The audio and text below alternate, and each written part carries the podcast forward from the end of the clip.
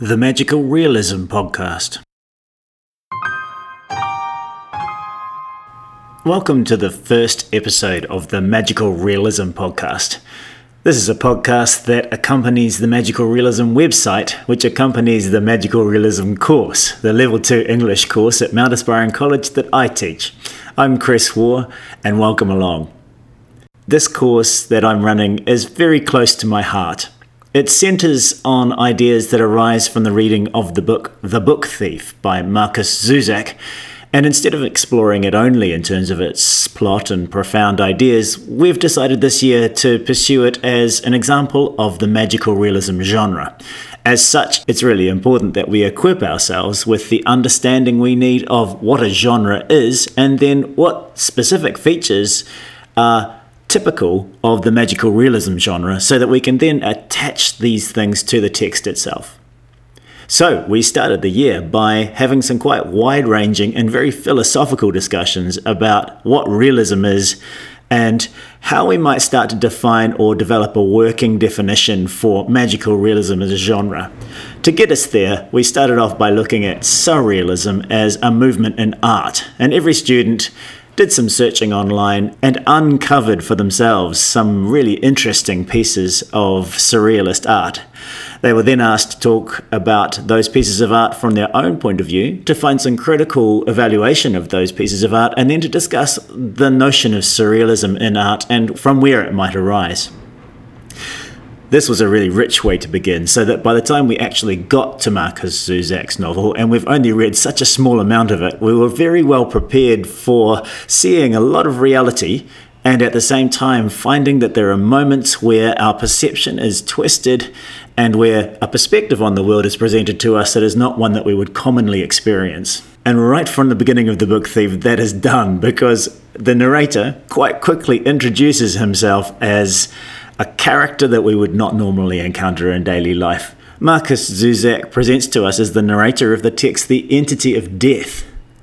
I'm going to read a couple of sentences from the first chapter and even the prologue of the book Thief so that we can examine how it is that while at the same time there is a lot of reality being presented to us, there are these elements of the presentation and of the narrative that are slightly different from what we would expect. Our perceptions are being slightly twisted. In this short excerpt from Markus Zusak's novel, we encounter some of that slightly alarming alternative way of looking at the world. Here I read from chapter 1 Death's Narrative.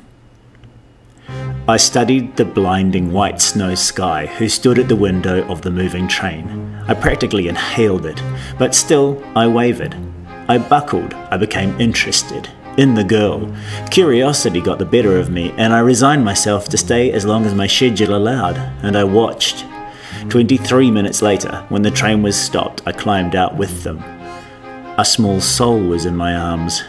I stood a little to the right, the reason I chose that particular excerpt is I think it's a great example of what Zusak's doing right from the beginning of the novel to let us know that things are not what you would normally expect from a text, where you would get a narrator who is of this world telling a story from, the, from their perspective. Death is definitely doing that. But the two features in that excerpt that I think are really worth paying attention to in particular are the oddness of referring to the white snow sky as who and having the sky stand at the window of the moving train that he pa- practically inhaled. It's not that it's wrong, and of course, this kind of personification is not unusual in any text, but in this case, there's just something quite odd about it, something otherworldly. And then you've got this notion of him observing someone at the moment of realization that someone incredibly close to them is dead. And he stops to observe a small soul was in my arms.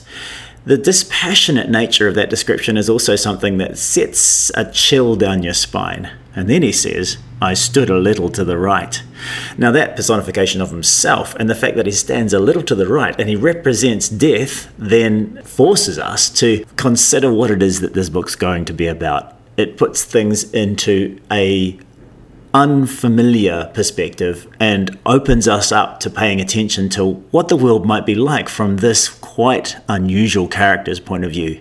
And I think as we read on, we'll discover what benefit there is to having this narrative point of view at the moment, what we're doing is trying to speculate about that. So, our job over the last couple of weeks has been to talk about these ideas and then to try and predict or speculate about what some of the features that we're seeing in the text may mean for us as we read on there's so much information that's presented to us in these first chapters. They're about essentially they're situating the text in Nazi Germany. They're presenting colors as symbolism and they're introducing characters right from the beginning. In fact, it moves around in time significantly as the as Death mentions that he sees the book thief Liesel three times and then names the three times he sees her. He's essentially time traveling across all of the duration of the text right from the beginning, allowing us to get a little bit of a foreshadowing of what's to come, but not giving us enough information to understand exactly the significance of this character. Only that the character is significant to him. And our thinking is that if he's death and she's significant to him, then she just might very well be significant to us too. I can't tell you how excited I am to work with you this year with this text and all the ideas that surround it, and of course, then all the work that will stem from that.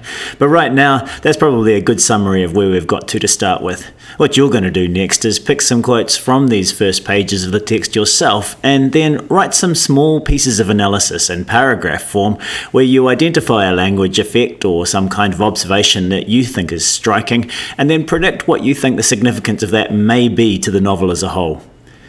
Thanks very much for listening to the first podcast for the course. I really look forward to working with you throughout the year, and I'll catch you soon.